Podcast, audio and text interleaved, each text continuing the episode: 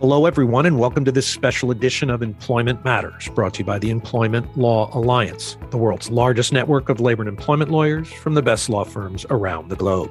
I'm your host, Pete Waltz. Well, today's a special day. Once again, it's Tuesday, and on Travel Tuesday, we speak to our members from all around the world. Every time we catch up with them, they give us more important information about things we need to know to do business in their jurisdiction. And today we'll be learning more about doing business in British Columbia, Canada. I'm pleased to welcome to the program James Kondopoulos and Greg Heywood, both partners at Roper Greyell, our member in British Columbia. Gentlemen, how are you today? Very well, Pete. Thank you. Quite well today. Thanks, Pete. So, guys, let's get started. I think since both of you are on the show, I'm going to let you divide and conquer these topics. But we always want to start out, and Greg, I'll start with you, just giving our listeners an overview of the jurisdiction. Just tell us more about BC if you can. Absolutely. Happy to. It's a lovely province. It's been my home for about 35 years. It uh, has an estimated population of about 5.2 million as of 2021 and is Canada's third most populous province. The capital of British Columbia is not Vancouver, it's Victoria, and Victoria is not on Victoria Island, it's on Vancouver Island.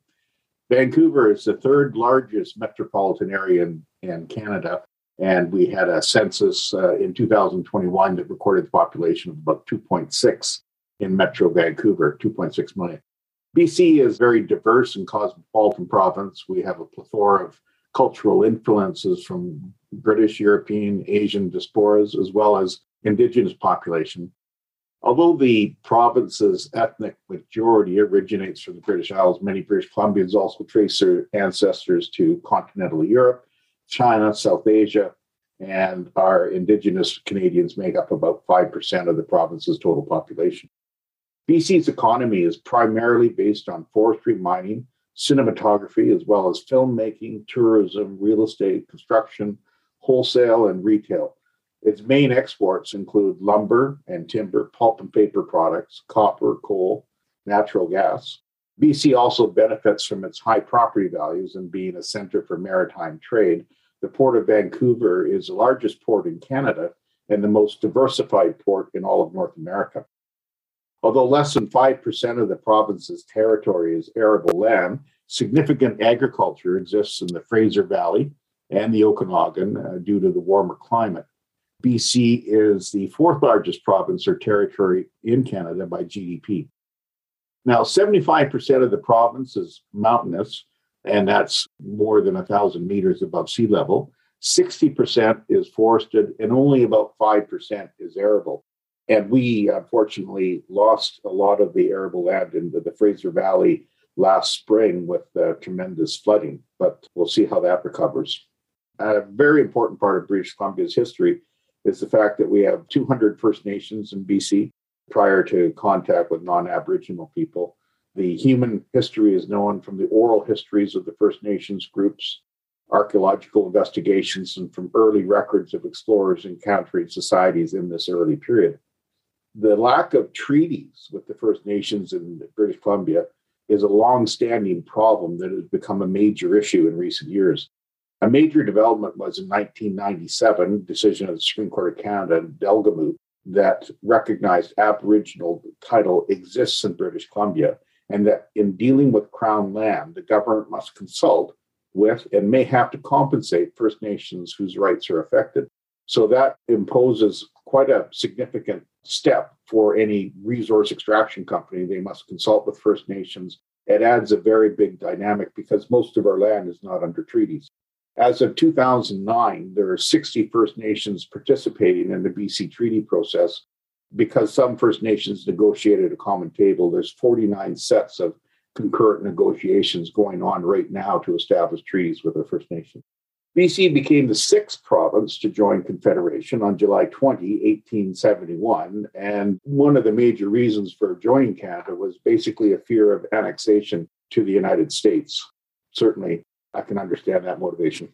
British Columbia has moved from approximately 10% of Canada's population in 1971 to 13% in 2006. It's seen as a nice place to work and live, and we expect that trend to continue. In terms of language, English is by far the most commonly spoken, although there are a significant number of Punjabi, Cantonese, Mandarin, Tagalog, German, French, Korean, Spanish, and Persian speakers. And in fact, on the North Shore of Vancouver, there's over 100,000 Persians, making it one of the larger Persian communities outside of Iran. And it has resulted in some simply exquisite restaurants on the North Shore. And not to mention, there are at least two Greek families living in Vancouver, one of which goes by the name of Kondopoulos, significant contributors to the province. In 2017, the 2017 election, the NDP formed a minority government with the support of the Green Party. The Green Party was a rump party of only three MLAs, but they held the balance of power. In 2020, there was another general election, and the NDP won 57 seats and formed a majority government, making Premier Horgan the first NDP premier to be reelected in the province.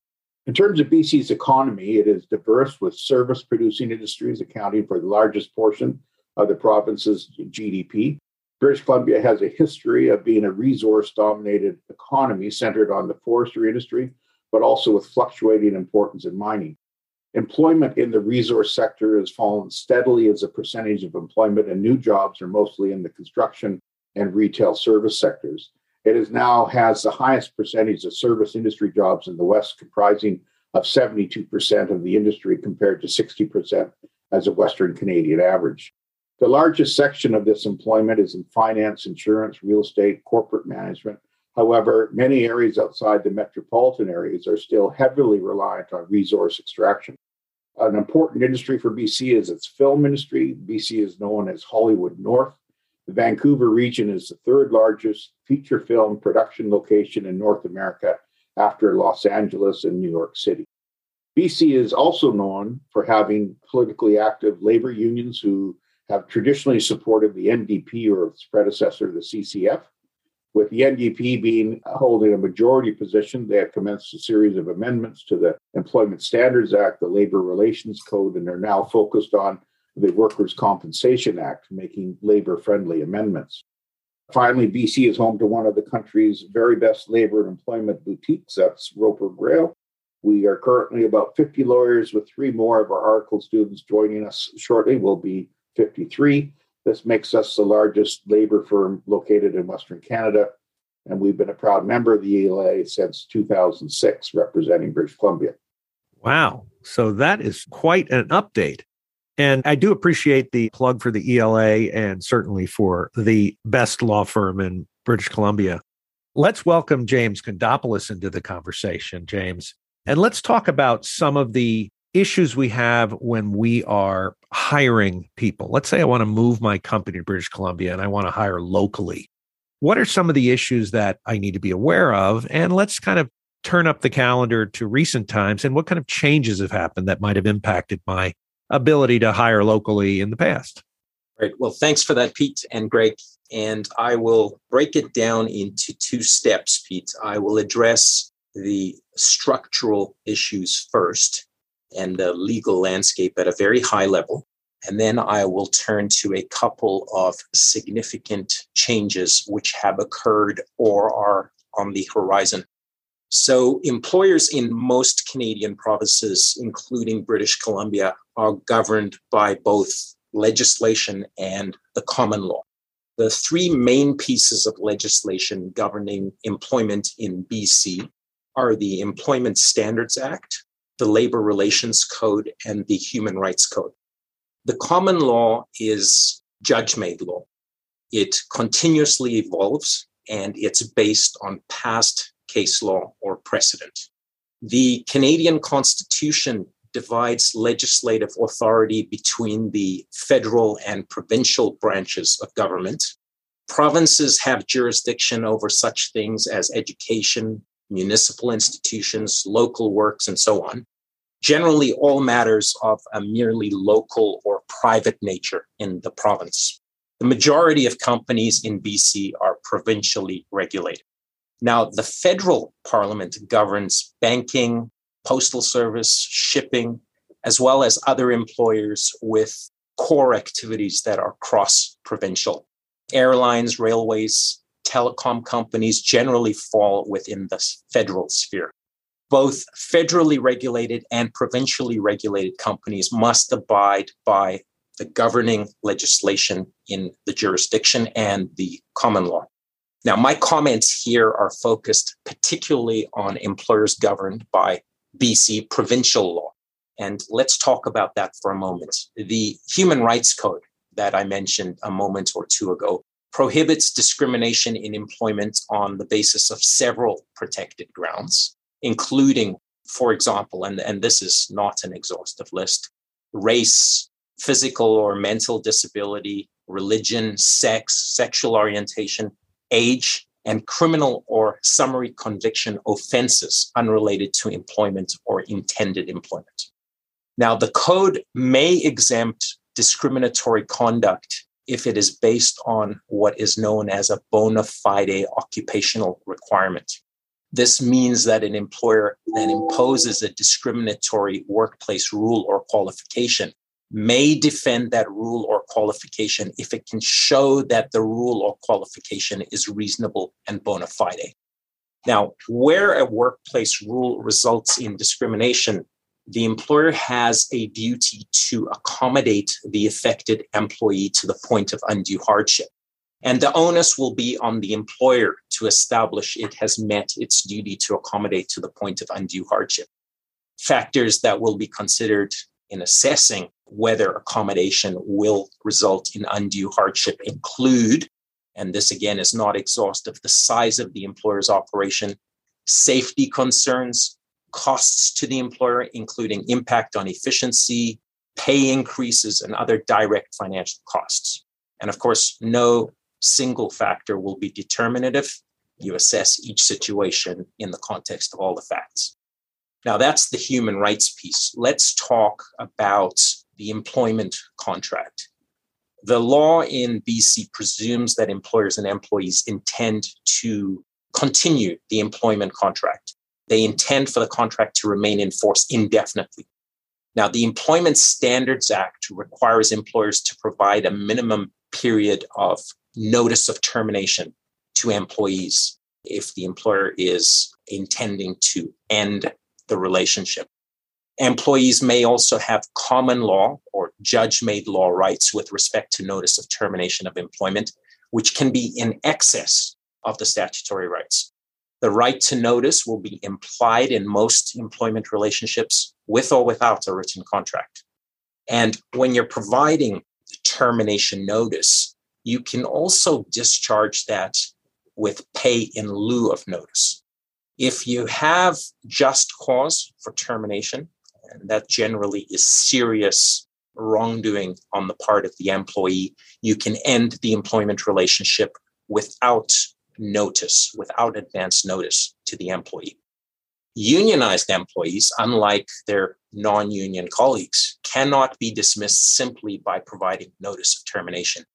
They are entitled to continued employment unless there is just and reasonable cause for their dismissal. So that, Pete, at a very high level, is the legal landscape. And I'll talk for just a moment about two very significant changes to the employment and labor law landscape over the past little while and in the coming period of time.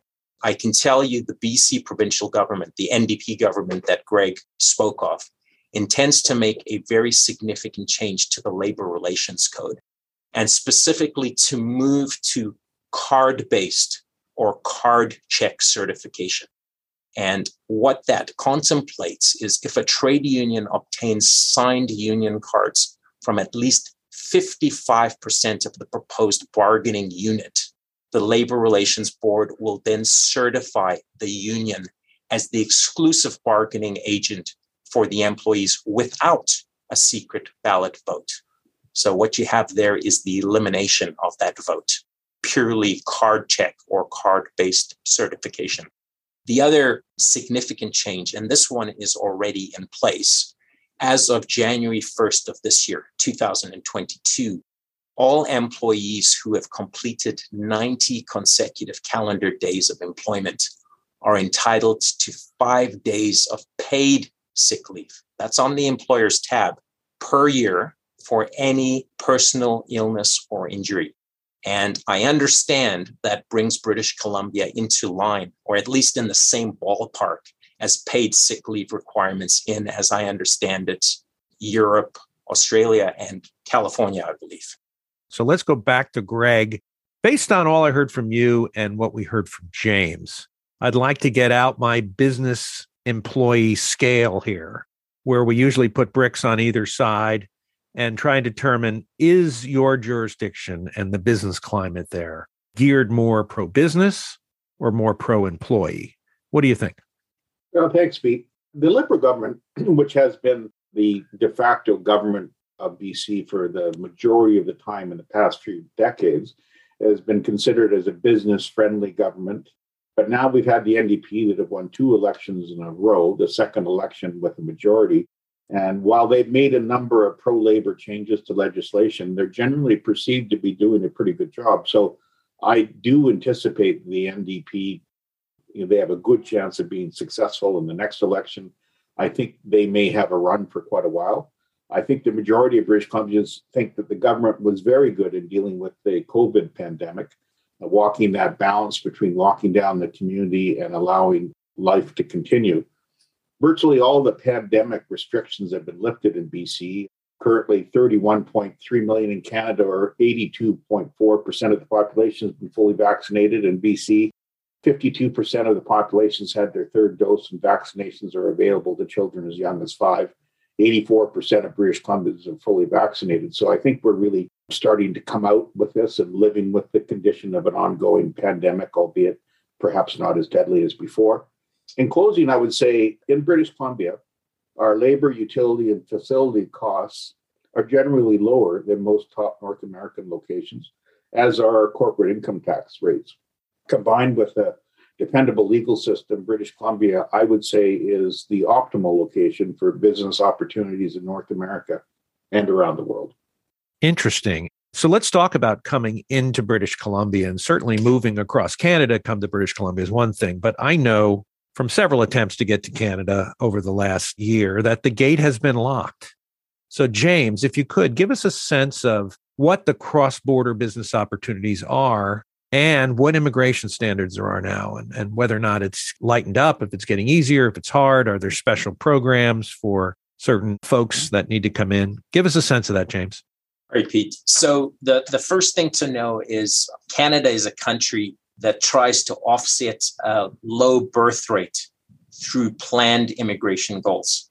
And those goals are roughly 1% of the population per year. Approximately 58% of the annual immigration spots are reserved for economic or business immigrants. So, immigration in Canada is largely federal in nature, with provinces having some control over immigration streams that specifically support their local labor market needs. So, federally, many cross border business opportunities can be advanced without needing a work permit. And work is defined by Canadian immigration law as an activity for which remuneration is paid or that is in direct competition with the Canadian labor market. The general rule is that one needs a work permit to conduct work in Canada, which in turn typically requires an employer side registration and submission regardless of whether one characterizes oneself as an employee or independent contractor. The employer side submission can be audited for six years, and Immigration Canada randomly audits a significant number of employees. Business visitors, by comparison, are work permit exempt with no employer side steps or risk required a business visitor can take part in international business activities that are not part of the Canadian labor market, meaning they don't offend that definition of work I talked about previously. You know, no pay in Canada, no displacement of Canadian workers. Those business visitors can visit Canada temporarily to explore ways to grow business, invest, and advance business relationships Business visitors usually stay for short periods and frequent crossings into Canada, or longer trips will increase the risk that the processing border officer refuses entry or requires a work permit application. Now, let's talk about our special relationship with the United States and Mexico. Citizens of the US and Mexico can enjoy a slightly more robust business visitor exemption under the Canada United States Mexico Agreement, which also has immigration streams for traders, investors, intra company transferees, and professionals. The professionals list I've just described facilitates mobility and multi year work permits for highly skilled workers whose job title and educational background match the treaty requirements. Unfortunately, there are no business executive job titles on that list. Worse, when the agreement was recently negotiated, the list of job titles was not updated to bring it into the modern age. I suppose those negotiators had enough on their plate at the time. Global employers in any WTO country can take advantage of the business friendly intra company transferee provisions available under the General Agreement on Trade in Services, provided the transferring employee has work experience in an executive, managerial, or specialized knowledge role with the foreign jurisdiction. And the foreign and Canadian entities have an enterprise parent subsidiary branch or affiliate relationship. Now, let's talk specifically about British Columbia. It has a rich history, as Greg has described, as an immigration friendly province. I mean, the province is built on immigration. The BC Provincial Nominee Program allows the BC government to support the federal immigration processes of select individuals through immigration streams designed to meet the labor market needs in the province and contribute to economic development here. There is a BC stream for skilled workers abroad that have an employment offer in Saskatchewan, say, regardless of job title. There are specific provincial nominee program categories for high skilled, semi skilled workers, entrepreneurs, and a priority occupation list for tech sector, healthcare, and childcare occupations. Where Canada's federal immigration processing is conducted with respect to slow moving, intentionally faceless bureaucracy, BC is more nimble and personal and supportive of those looking to make our province their home. Wonderful. You guys, you've sold me. I mean, super review. And obviously, folks listening in, our friends in Canada are great friends and great lawyers. And uh, we always appreciate having them on the show. Guys, it's been great to have you. James, Greg, thanks for joining us. Thanks, Pete. Thank you so much, Pete. If you'd like to connect with James or Greg, you can find their bios by clicking on their names in the description of this podcast.